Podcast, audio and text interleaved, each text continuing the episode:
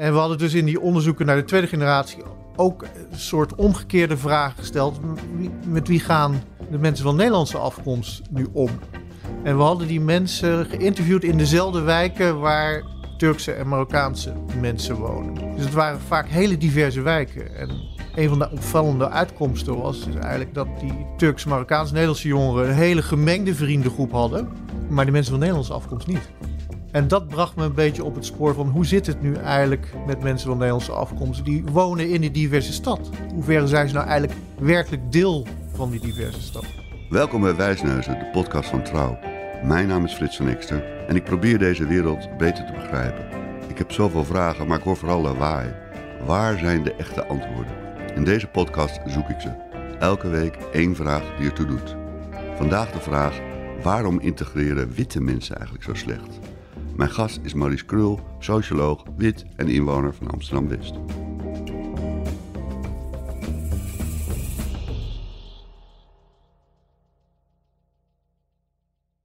Uh, welkom Maurice Krul. Je bent socioloog, hoogleraar onderwijs en diversiteit aan de Vrije Universiteit hier in Amsterdam. Je hebt heel veel, ook internationaal onderzoek gedaan naar de tweede en derde generatie migranten. Hoe integreren zij en welke rol speelt het onderwijs daarbij? En tijdens je onderzoek naar diversiteit in de grote steden stuit je eigenlijk ook op een nieuwe, nog onbekende minderheid. Kun je daar iets over zeggen? Ja. Wie zijn dat? Wie zijn dat? Ja, ik vraag ook altijd uh, aan mensen van uh, wie denk je dat dat uh, zijn? En toch veel mensen die komen dan wel vrij snel op het antwoord dat dat misschien wellicht de witte Nederlandse mensen zijn die nu numeriek een minderheid zijn in drie, vier, drie van de vier grote steden in Amsterdam, Rotterdam en Den Haag. Ja. Zij zijn de nieuwe grote minderheid. Ja. En hoe is het zo gekomen? Nou ja, dat is natuurlijk een proces geweest van uh, migratie, wat al in de jaren zestig natuurlijk ingezet is. En uh, wat eigenlijk ja, door de openen van de grenzen met de Oostblok in de jaren negentig weer nieuwe migranten. En daar is ongeveer het kantelmoment ontstaan. In Amsterdam is in 2011 dat punt bereikt dat niet langer de mensen van Nederlandse afkomst een, een meerderheid zijn in de stad. Hm. En wat kun je over die groep zeggen? Ja, nou ja, dat was een beetje ook het startpunt van ons uh, nieuwe onderzoek. Uh, zoals je al zei, we deden onderzoek naar Turkse, Marokkaanse, Nederlandse jongeren in, in steden zoals Rotterdam en Amsterdam. En dan doe je alle bekende integratievragen. Dus je vraagt naar met wie ga je om, wie zijn je vrienden.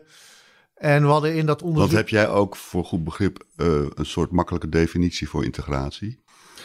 Uh, ja, nou ja, dat, dat, daar komen we misschien later ook nog wel op. En integratie is natuurlijk, zoals het oorspronkelijk ook in het diversiteitsdebat gebruikt is, is een tweezijdig proces. Wat zowel de nieuwkomers behelst als de mensen die er al zijn. En in die ontmoeting zal volgens de definitie zowel de nieuwkomer veranderen, maar ook degene die aan de ontvangende kant staat door die, de interactie met die nieuwkomers. Ja. Nou ja, op, op zich weten we natuurlijk hoe ons voedsel beïnvloed is natuurlijk door uh, 40, 50 jaar migratie. We zien natuurlijk ook wel echt ook in de samenleving de resultaten daarvan. Dat ook de samenleving veranderd is. In Duitsland is nou dunner kebab het, het meest uh, geconsumeerde voedsel. Dus ja, dan geeft wel aan dat er toch ook iets aan die samenleving verandert. Iets gebeurd is, ja. En kijken naar die groepen, je noemde Marokkanen, Turken. Ja. Um, dan heb je dus bepaalde zeg maar, parameters of criteria van de mate waarin ze geïntegreerd zijn. Kun je er een paar noemen? Van wat zijn voor jou belangrijke... Nou ja, eigenlijk was het, al dat onderzoek gaat er eigenlijk om... bewegen ze in de richting van uh, de normgroep. En dat is in Nederland natuurlijk de mensen van Nederlandse afkomst. Dus doen ze het op dezelfde manier goed in het onderwijs, op de arbeidsmarkt, werkloosheid. En een van de andere parameters die we veel gebruiken is: gaan ze veel om met mensen van Nederlandse afkomst? Sociaal. Ja. En we hadden dus in die onderzoeken naar de tweede generatie ook een soort omgekeerde vraag gesteld: met wie gaan de mensen van Nederlandse afkomst nu om? En we hadden die mensen geïnterviewd in dezelfde wijken waar Turkse en Marokkaanse mensen wonen. Dus het waren vaak hele diverse wijken. En een van de opvallende uitkomsten was dus eigenlijk dat die Turks, Marokkaans, Nederlandse jongeren een hele gemengde vriendengroep hadden. Maar de mensen van Nederlandse afkomst niet.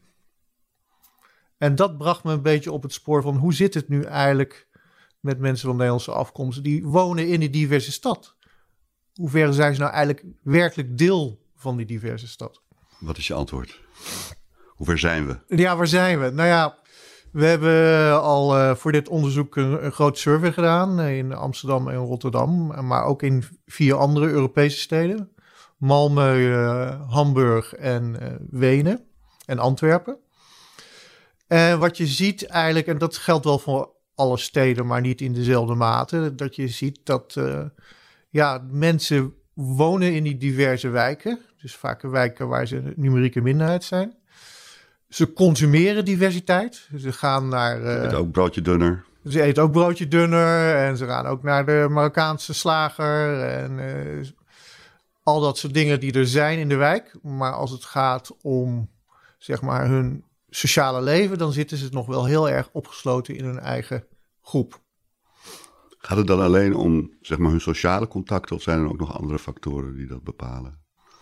Nou ja, er zijn natuurlijk heel veel factoren die dat bepalen. Hè. Het, het, gaat natuurlijk, klasse speelt er natuurlijk ook doorheen. Uh, ook de wijk hier in Amsterdam. Je kan in een hele diverse wijk wonen, maar dat betekent niet dat je zelf ook arm hoeft te zijn of laag opgeleid. Dus dan betekent dat vaak dat je in een baan werkt waar misschien de diversiteit minder groot is. En het onderwijs? Het onderwijs is natuurlijk een heel interessant uh, onderwerp in dit hele verhaal. Uh, we kennen natuurlijk het begrip de witte vlucht.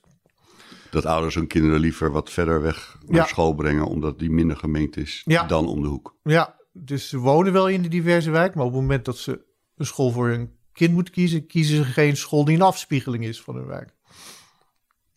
Maar je hebt ook mensen die dat niet doen, die wel voor de school in de buurt kiezen.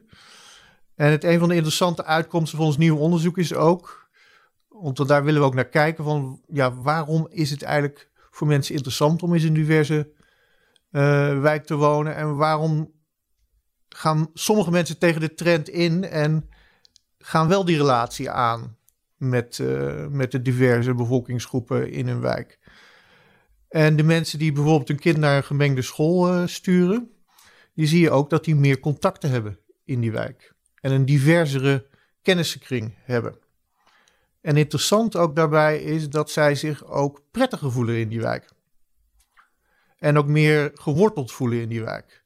Dus dat is ook waar we naar op zoek zijn. Wat levert het er nou eigenlijk op als je deelneemt aan die diverse samenleving? Ja, wat, wat, wat is het voordeel? Wat is het voordeel? Ja, ik bedoel, we zijn de afgelopen tien jaar eigenlijk overspoeld door wat het nadeel is. Terwijl het staat eigenlijk schil in contrast met als je kijkt naar mensen in, in die grote steden, dan is de overgrote meerderheid is positief over het wonen in die diverse stad. Dus dat is een vreemde tegenstelling. Het debat gaat eigenlijk alleen maar over negatieve dingen, maar de mensen die daadwerkelijk in die diverse stad wonen, en dat komt ook uit ons server, die zijn in overgrote meerderheid positief over die diversiteit. Dus er moet ook iets zitten wat voordeel geeft voor mensen. Ja, maar het grootste deel van die, laten we maar even qua termen witte minderheid noemen, um, is eigenlijk, blijkt dat je onderzoek slecht of matig of niet geïntegreerd. Ja, die eh, zijn eigenlijk, die participeren niet echt aan die diverse samenleving. Ja. Wat voor gevolgen kan het hebben op langere termijn, denk je? Nou ja, kijk, dat moet je denk ik ook een beetje zien over generaties heen. Ik denk dat uh, mensen die, uh, die een goede baan hebben, uh, leidinggevende functie, kijk, dat, die al gearriveerd zijn in die samenleving, daar zal het weinig problemen voor geven. Behalve natuurlijk dat misschien de mensen aan wie ze leiding geven steeds diverser worden. Dus als je daar eigenlijk in je dagelijks contact uh, en in je vriendengroep geen ervaring meer hebt, zal dat leidinggeven ook lastiger zijn. Dat zou een nadeel kunnen zijn. Waarom is het lastiger om mensen uit een andere groep leiding te geven? Denk nou, ik denk wel dat je als, je, als je zeg maar een diverse vriendengroep hebt of je bent opgegroeid in een, in een diverse omgeving, dan kan je mensen van hele verschillende afkomsten lezen, zeg maar. Wat, wat bedoelen ze en wat ze, wat, uh, wat willen ze en hoe, hoe eh, gaan we op een manier om dat we elkaar begrijpen. En als je dat dus minder gewend bent, zal je dus ook uh, in de leidinggeving daar denk ik wel tegenaan lopen.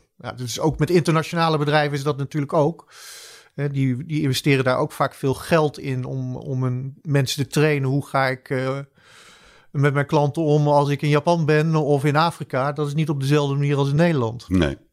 En hoe is het dan als je leidinggevende een andere kleur heeft of uit een andere cultuur komt? Ja, nou ja, dat is natuurlijk. En dan komen we denk ik meer bij de volgende generatie uh, uit. En ja, dat zal steeds meer natuurlijk uh, ook een, een, situatie zijn. Hè? Dat, je, dat jouw leidinggevende van Turks of Marokkaanse of Surinaamse afkomst bent. Ja. En dan is het natuurlijk een omgekeerde machtshierarchie. Moet en, ook even wennen. Nou ja, dat is denk ik ook wel belangrijk dat je goed met je leidinggevende koopt. Zeker als je daarvoor toch in een soort witte bubbel ja, ja. leeft. Nee, ja, ik zeg ook in Amsterdam kun je naar de crash gaan. Hè, die, uh, die, die, die, meestal wit is. Voor middenklasse, middenklasse ouders is dat de, de crash en niet, niet uh, de voorschoolse opvang uh, zoals waar kinderen uit, uit de achterstandsgezinnen naartoe gaan. Dus dat is al gesegregeerd in Nederland. Nou, dan kun je met de witte vlucht kiezen voor een basisschool uh, die uh, nog redelijk wit is. En daarna gaat je kind naar het gymnasium. En dan kom je uiteindelijk bij mij op de Vrije Universiteit terecht. En dan merk je dat Amsterdam best wel divers is. Ja. dus je kan eigenlijk 18 jaar van je leven in een, in een behoorlijke bubbel uh, ja. in Amsterdam doorbrengen zonder veel contact. Ja. ja. nou, dat was ook een beetje de pijnlijke herkenning voor mezelf. Uh, ik ben inmiddels wat ouder, wit, geboren in Amsterdam en ik woon er nog steeds. En het slaat ook wel een beetje op mij, merk ik. Ja, ja. maar het is wel een generatie natuurlijk, hè? Ik weet niet of je kinderen hebt, maar ja, voor je kinderen is het natuurlijk een andere realiteit. Mijn kinderen zijn opgegroeid in een wijk die heel divers is, in een school die heel divers is. En voor hun is het meer normaal. Ja, nou heb ik, zijn mijn kinderen ook naar toch vrij witte scholen gegaan. Inmiddels uh, leven ze in een diverse culturele omgeving. Ja. Dus daar maak ik me dan wat minder zorgen over. Maar ik zie wel dat het niet vanzelf gaat. Nee, nee. nee maar dat is denk ik ook een van de conclusies, uh, voorlopige conclusies van ons. Het gaat niet vanzelf. Uh, ja, je moet er moeite voor doen, zeg maar. Wat helpt als je zelf niet helemaal weet hoe je die moeite moet doen? Ja, nou eigenlijk komen wij eigenlijk vooral uit op hele praktische dingen. Uh, ik geef altijd het voorbeeld uh, van een, uh, van een mentorproject hier in Amsterdam. Vaak is het doel anders, maar de consequenties zijn wel interessant voor deze discussie. De mentorprojecten zijn vaak opgezet met mensen, meestal uit de middenklasse, die kinderen huiswerkondersteuning geven, begeleiden met, met schoolzaken. En omdat we in Amsterdam wonen, zijn veel van die kinderen en ook de kinderen die het nodig hebben, zijn migrantenkinderen. Dus je hebt vaak een mentor die uh, witte middenklasse is, vaak een vrouw en een migrantenkind. En ze komen bij elkaar omdat ze zeg maar tot doel hebben om, om het schoolsucces te verbeteren. Maar in het proces leren ze elkaar kennen. Mm. En gaat die middenklasse vrouw ook op bezoek bij het gezin. En wat je eigenlijk vaak dan hoort achteraf bij zo'n project, dat voor hun mens essentiële was, dat die twee werelden bij elkaar kwamen. Want op straat zouden ze waarschijnlijk elkaar voorbij zijn gelopen. Of er was geen, ja, er is geen reden eigenlijk om met elkaar in contact te komen. Maar als die reden er is, dan is het zeg maar ook uh, makkelijker om dat contact te maken. Dus inderdaad, je moet moeite doen. Er moet blijkbaar iets georganiseerd worden waardoor dat contact ontstaat. Maar de klassieke houding is natuurlijk van ja, die ander moet moeite doen, want die Ja. komt in mijn stad. Ja, Ik ben Amsterdammer. ja, Die komt in mijn stad Ja. en eh, die moet zich maar zien te integreren. En dan ja. eh, merk ik het wel hoe dat gaat. Ja, nou ja, dat is natuurlijk ook 40 jaar lang, zeg maar. Het, eh, En natuurlijk, als je terugkijkt in de tijd, was het ook logisch. Hè? Het was, er kwamen kleine groepen migranten in de jaren 60 en 70. De overgrote meerderheid van die, van die samenleving eh, die was wit en van Nederlandse afkomst. Dus het was logisch dat die kleine groepen zich moesten gaan aanpassen aan die grote groep. Maar ondertussen is, die- is die situatie natuurlijk veranderd door de demografische ontwikkelingen. Dus Want jij spreekt over superdiverse steden. Ja. Dan heb je dus het over steden waar zeg maar 180 verschillende nationaliteiten vertegenwoordigd zijn. En Ik, ik, 100, meer dan 100 talen. En... Ja. Dus we moeten zeg maar met elkaar in die diverse stad leven. En ik denk daardoor wordt het wat urgenter ook voor de, voor de gevestigde groep om daar ook een stap in te zetten. Anders isoleren zij zich natuurlijk steeds verder in die stad. En dat is denk ik ook voor hunzelf heeft dat nadelige consequenties. Zie je daar al symptomen van? Nou ja, je kijkt het hele debat natuurlijk uh, wat we hebben over diversiteit en integratie. Zie je natuurlijk heel vaak dat mensen zeggen: Ik herken mijn uh, wijk niet meer, ik herken mijn stad niet meer, ik uh, heb geen contact meer met, met, met mijn buren. Dus dan zie, daar zit het element in van, van isolement en onveiligheid. En het voedt onvrede. Ja, ja. En jij hebt ook gekeken naar hoe zit het nou in Amsterdam en hoe zit het nou in Rotterdam. En daar zie je opmerkelijke verschillen, waarin de onvrede, zeg maar, in Rotterdam zichtbaarder is en zich ook vertaalt naar bijvoorbeeld politieke voorkeur voor meer, laten we maar zeggen, extreemrechtse of populistische ja. achterpartijen. Terwijl het in Amsterdam niet het geval is. Kun je daar iets meer over zeggen? Ja, nou dat was ook een van eigenlijk de, de, de startpunten van ons onderzoek. Amsterdam en Rotterdam, als je kijkt naar eigenlijk de, de migrantenpopulatie in die twee steden, die is heel vergelijkbaar. Gewoon in getallen, zeg maar. In getallen en de groepen die er zijn. En de samenstelling. En de samenstelling. Dus dat, dat is niet een groot verschil tussen die twee steden. Maar als je zag en, en nog steeds ziet hoe dat zich politiek vertaalt dan zie je, ja, omgerekend zou je kunnen zeggen dat één op de drie witte Nederlanders in Rotterdam die stemt op een rechtspopulistische partij. Terwijl in Amsterdam, ja, dat, dan is Allemaal GroenLinks. Ja, dus dat is, dat is een opmerkelijk verschil. Dus dat, dat riep bij mij wel de vraag op, ja, hoe kan je dat nou uh, verklaren, die, die grote verschillen tussen die uh, twee steden? Nou ja, de meest voor de hand liggende verklaring en de meest simpele verklaring die dan mensen meteen aankomen is ja, Rotterdam is een havenstad, uh, laag opgeleide bevolking. En ja, onder de laag opgeleide bevolking zijn er meer uh, uh, sentimenten voor, voor rechtspopulistische partijen. Nou, dat is die vinden het minder een feest dat ze nu broodje dunner kunnen eten. Die hebben het nou, gevoel dat ze er meer last van hebben. Ik denk dat ze nog wel een broodje dunner heet. Want zo uh, tegenstrijdig zijn mensen ook natuurlijk wel weer. Maar ze, ja, er is maar het meer zogenaamde genieten van uh, dat de stad uh, divers is geworden, ja, het is er minder bij. Ja, nou, er is meer onvrede over die groepen, onder die groepen. En nou ja, dat, dat is natuurlijk het, het beeld. En dat, dat klopt ook wel deels. Bedoel je dat ze ook meer reden hebben tot onvrede? Nou ja, kijk, dat is natuurlijk ook in de tijd de groepen die natuurlijk het eerst geconfronteerd werden met die diversiteit, waren de, de mensen die in, de, in de, de armere wijken woonden. En dat is natuurlijk ook met een verschil met nu. Nu is het ook meer een, iets van de middenklasse geworden. 40% van de wijken in Amsterdam hebben dat kantelpunt nu bereikt. Van een meerderheids-minderhedenwijk, waar dus mensen van Nederlandse afkomst een minderheid zijn. En dat zijn ook middenklasse buurten. Dus nou ja, dat in ieder geval door de tijd heen is wie ermee geconfronteerd wordt ook veranderd natuurlijk. Maar in eerste instantie waren dat natuurlijk de mensen uit de, uit de lagere arbeidersklasse die ermee geconfronteerd werden. En die wonen veel minder of niet meer in Amsterdam? Die, zijn, die, waren al weg voor een deel? Die zijn voor een deel weg. En in Rotterdam zijn ze meer gebleven. Dus dat is één deel van de verklaring. Maar eigenlijk kwamen we ook wel op een ander interessant uh, verhaal. Is dat eigenlijk die middengroepen ook zo anders reageren. Dus we zagen eigenlijk dat veel meer uh, mensen in Rotterdam die behoren tot die middengroepen richting rechtspopulistische partijen gaan. Terwijl eigenlijk de middengroepen in Amsterdam meegaan meer in het positieve verhaal over diversiteit. Hoe zou dat komen? Nou ja, daar kan je misschien toch deels uh, uit de historie van die twee steden natuurlijk en de politieke cultuur, cultuur ook. Uh, dat is natuurlijk ook in Amsterdam echt ook een hele sterke. Het is een creative city met een hele sterke. Wat is een creative city?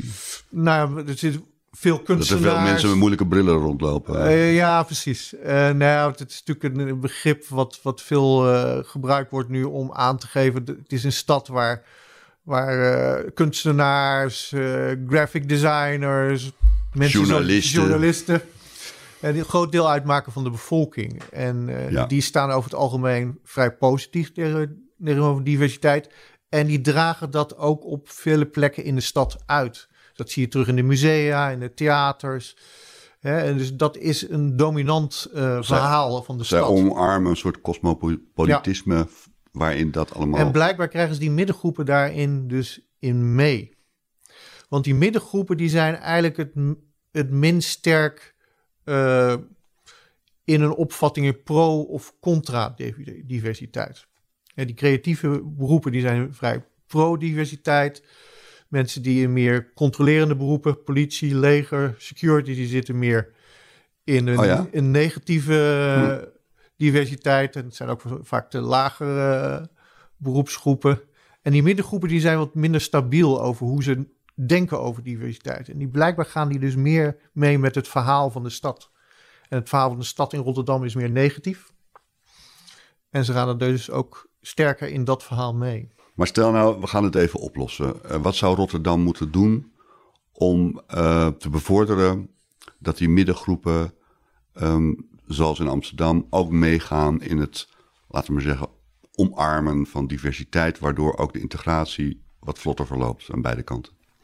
Ja, maar kijk, het is, het is een beetje dus te simpel om te zeggen van uh, in Rotterdam gaat het verkeerd en in Amsterdam gaat het goed. Dat is ook een van de uitkomsten die we hebben uit onze survey.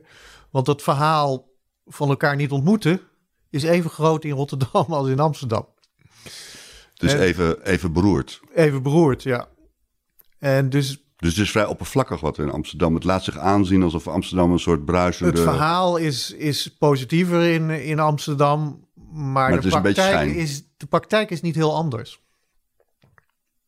En dat is denk ik ook wel een belangrijke conclusie voor ons, want dat, dat we daar wel doorheen moeten prikken. Om aan te tonen dat het, dat het dat ook al zijn de achtergronden of de contexten verschillend in bijvoorbeeld die twee steden. Ja. We hebben nog maar niet over Den Haag, want daar richt je onderzoek zich volgens maar mij zijn die, die mechanismes van het jezelf isoleren in je eigen groep zijn toch wel weer gelijkbaar.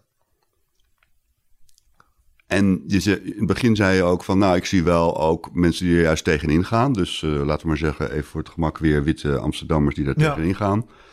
Um, maar dat is nog niet een soort echt een kanteling daarin. Dat zie je nog niet. Nou ja, in ons uh, survey kwamen we erop uit dat zeg maar twee derde van de mensen die, die leefden, zeg maar, wat je kan zeggen, in, in een witte bubbel. En een derde niet. Dus het is, het is een aanzienlijke groep. En uh, die dat niet doet. En ik denk dat die groep ook een beetje het onzichtbare netwerk is in de stad. Waardoor eigenlijk mensen vrij goed met elkaar samenleven. Dat is niet zichtbaar, maar dat zijn de mensen die die over de groepsgrenzen heen uh, contacten hebben, vriendschappen hebben of in organisaties zitten waar ze met andere mensen samenwerken.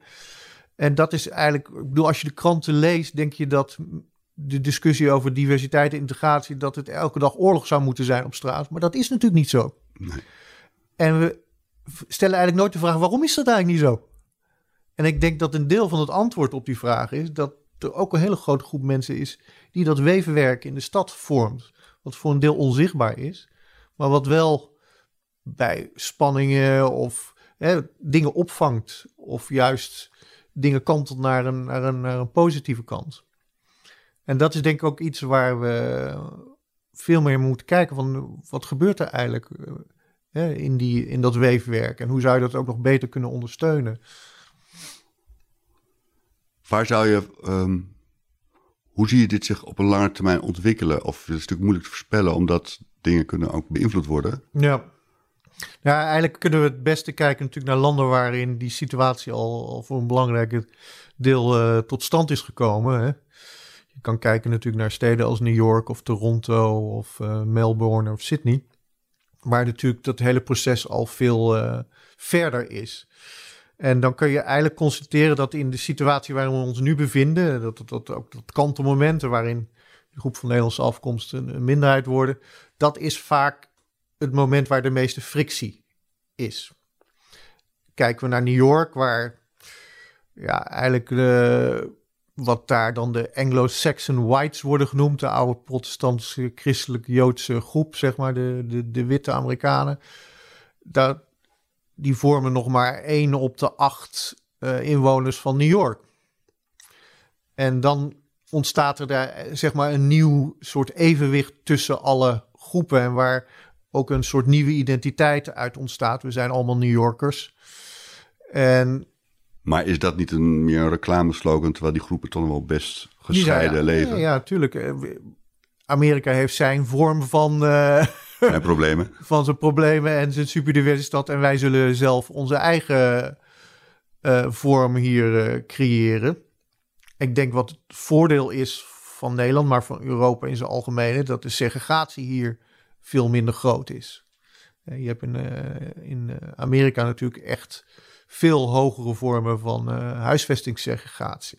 Ja, sommige Europese steden heb je natuurlijk ook ja, En die hebben ook andere eh, problemen. Parijs natuurlijk de voorstellen, maar ook uh, Stockholm, waar de segregatie veel hoger is, bijvoorbeeld als in, in Nederland de woonsegregatie. Maar dat betekent dus eigenlijk ook al dat huisvestingsbeleid ook al een soort ja. middel is om te sturen hierin. Ja, Nee, en, dat dit, en het voordeel is natuurlijk uh, van grote Nederlandse steden dat veel huisvesting sociale woningbouw is. Dus daar valt op te sturen. We hebben een hele grote woningvoorraad waar op te sturen valt. Behalve misschien voor de middengroepen die nu ja. eigenlijk geen betaalbare woning in de grote steden kunnen vinden. En dus ook geneigd zijn om weg nou ja, Dat is een van de dynamieken die je vroeg naar de toekomst. Ik denk als tien jaar geleden die vraag gesteld werd over Amsterdam dan hadden we niet verwacht dat dit het resultaat zou zijn geweest. Wat bedoel je met dit? Nou ja, dat die middengroepen eruit geduwd werden in Amsterdam. En het is nu ineens een heel acuut vraagstuk. En dat, ook weer, dat heeft ook weer gevolgen op dat sociale uh, weefwerk in de stad. Want nu is het bijvoorbeeld zo dat heel veel uh, leerkrachten... die wonen niet meer in Amsterdam, maar die geven wel op die buurtschool les. Wat weten ze nog van die wijk, van de gezinnen? Nou ja, kortom, al dat soort dingen maakt het toch heel onvoorspelbaar, zeg maar. Uh, om, om op de korte termijn te zeggen, waar gaan we naartoe? Want je hebt ook vastgesteld dat um, de meeste migranten, tweede, derde generatie, zijn eigenlijk meer blijvertjes in de grote steden. Ja. Terwijl uh, de witte Amsterdammers meer tijdelijk ja. Uh, weer een doorgangshuis voor hun. Ze gaan ja, studeren, ze gaan weer weg. Ze gaan een gezin stichten, gaan een ander, moeten een ander huis Precies, kopen. Ja, ja. Nou ja, dat, dat keert natuurlijk ook weer dat denken van ons om. Hè? Je, je ziet dat uh, natuurlijk ook met dat wijken gentrificeren. Dat, uh, dat je ziet dat, oh, dat de buurten die vroeger zeg maar in Amsterdam de arme buurten genoemd werden, dat die langzaam meer middenklasse buurten worden. En de oorspronkelijke bewoners in die wijken zijn meestal Turks-Marokkaanse eerste en tweede generatie. En de nieuwkomers in die wijken zijn uh, witte Nederlandse middenklasse gezinnen. Dus dat is ook inderdaad een omkering van wie, wie zijn hier de gevestigden ja. en wie de nieuwkomers. En dat geeft ook natuurlijk weer zijn eigen dynamiek. Jij woont zelf in Amsterdam-West, heb ik begrepen. Al, al lang? Ja, al uh, meer dan 25 jaar. Wat zie je daar gebeuren? Nou, dat gebeurt natuurlijk in, in mijn uh, buurt ook. En ja, je ziet tegelijkertijd is, is onze deel van de wijk daar zijn in de jaren negentig zijn de, de, renovaties geweest. Maar sindsdien is het een hele stabiele buurt. En dat is denk ik wel heel belangrijk. Dat veel van de mensen lang wonen in, uh, in die buurt. En daardoor is er ook een weefwerk, uh, een, echt een netwerk van mensen die elkaar al twintig jaar kennen. Die, die elkaars kinderen hebben zien opgroeien. En dat vormt een sterke basis voor onze buurt. En ben je daardoor ook makkelijker uit je eigen bubbel gekomen? Of? Ja, ik denk het wel. Ja. Eh, maar je ziet wel dus dat de nieuwkomers in onze buurt zijn inderdaad mensen met hogere gezinnen, hoog opgeleide. En die, ja, die moeten wel wennen aan hoe die buurt gegroeid is. En dat doet de een wat makkelijker dan de ander. En dat doet de een wat makkelijker dan de ander, ja. ja. Maar er is tegelijkertijd is er bij alle buurtbewoners van verschillende afkomsten die al 25 jaar wonen wel een sterk gevoel.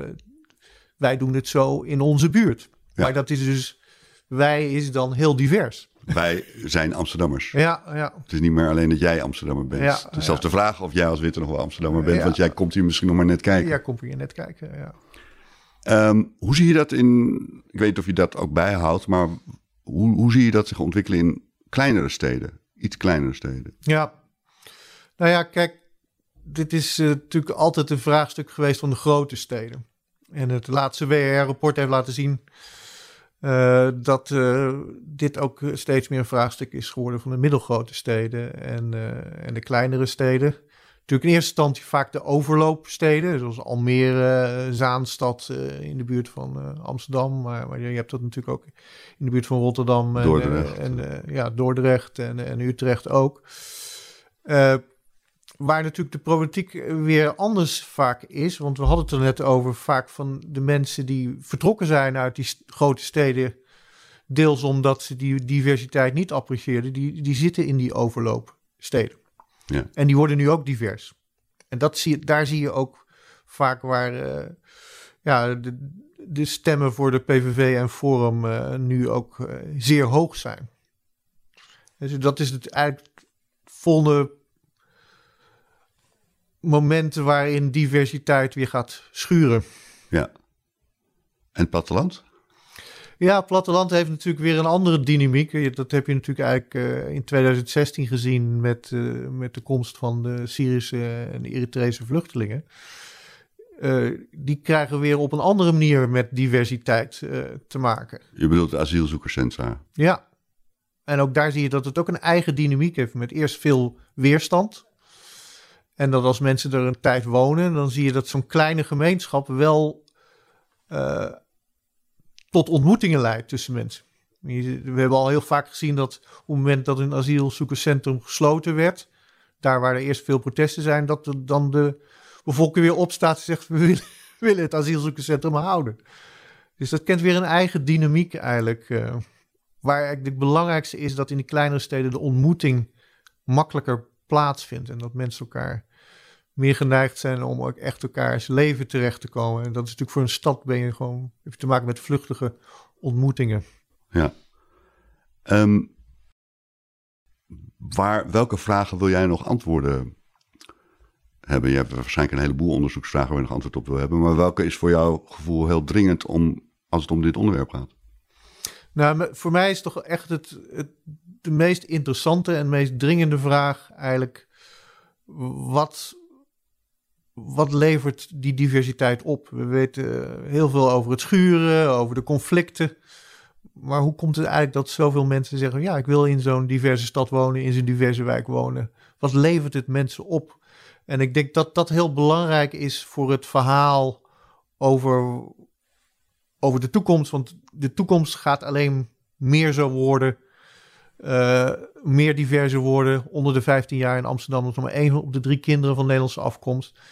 Dus we moeten weten wat het mensen ook oplevert om in die diverse stad te wonen. En dan kunnen we misschien ook daar wat meer mee doen om dat ook te laten werken. Is dat een vraag die je zeg maar, als wetenschapper stelt, of die je eigenlijk als, um, laten we zeggen, stelt vanuit je eigen overtuiging? Nee, maar ik, ik, ik denk ook omdat ik in zo'n diverse wijk woon. En ik, ik lees de kranten en ik hoor de debatten. Drinkt bij mij altijd de vraag op van, nou ja, als, als ik kranten moet geloven, dan moet het hier oorlog zijn in mijn straat. Maar dat is niet zo. Vroeger zei je dan, hangt vanaf welke krant je leest natuurlijk. ja, maar dat is niet zo. Dus dat is een fascinerende vraag. En wa waarom zijn de meeste mensen de, uh, eigenlijk positief over het leven? Dat, is toch, ja, dat, vind, dat vind ik interessante vragen. Waarom gaat het goed? Ja, waarom, uh, waarom vinden mensen dat eigenlijk... Uh... En wat zouden we aan die kennis kunnen hebben?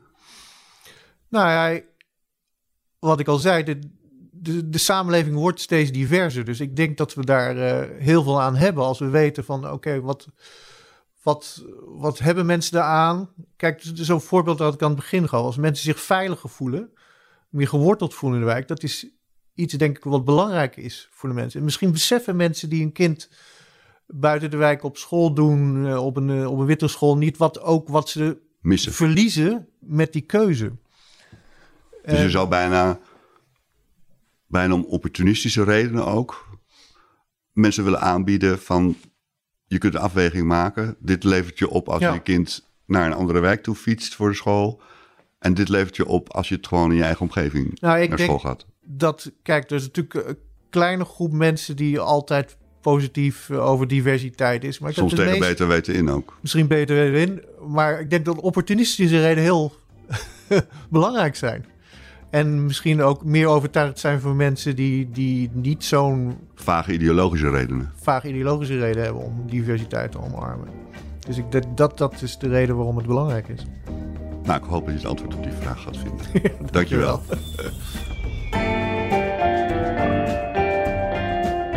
Hartelijk dank Maurice Krul. Ik ben wijzer geworden. Witte mensen zijn een nieuwe minderheid in de grootste steden. Zij blijken veel slechter te integreren dan andere groepen. Je moet er wat voor doen om uit je bubbel te komen, maar het levert ook veel op. Leven in een diverse wijk is fijner, zelfs als je weinig met je vreemde buurman te maken hebt. Dank aan de luisteraars. Mijn naam is Frits Ekster. De techniek was van Daan Hofstee. En de volgende keer zoeken we antwoord op de vraag: het klimaat. Ik weet dat ik radicaal moet veranderen, maar waarom doe ik dat niet? Abonneer je op deze podcast via trouw.nl of alle bekende adressen. Hoort zegt het voort.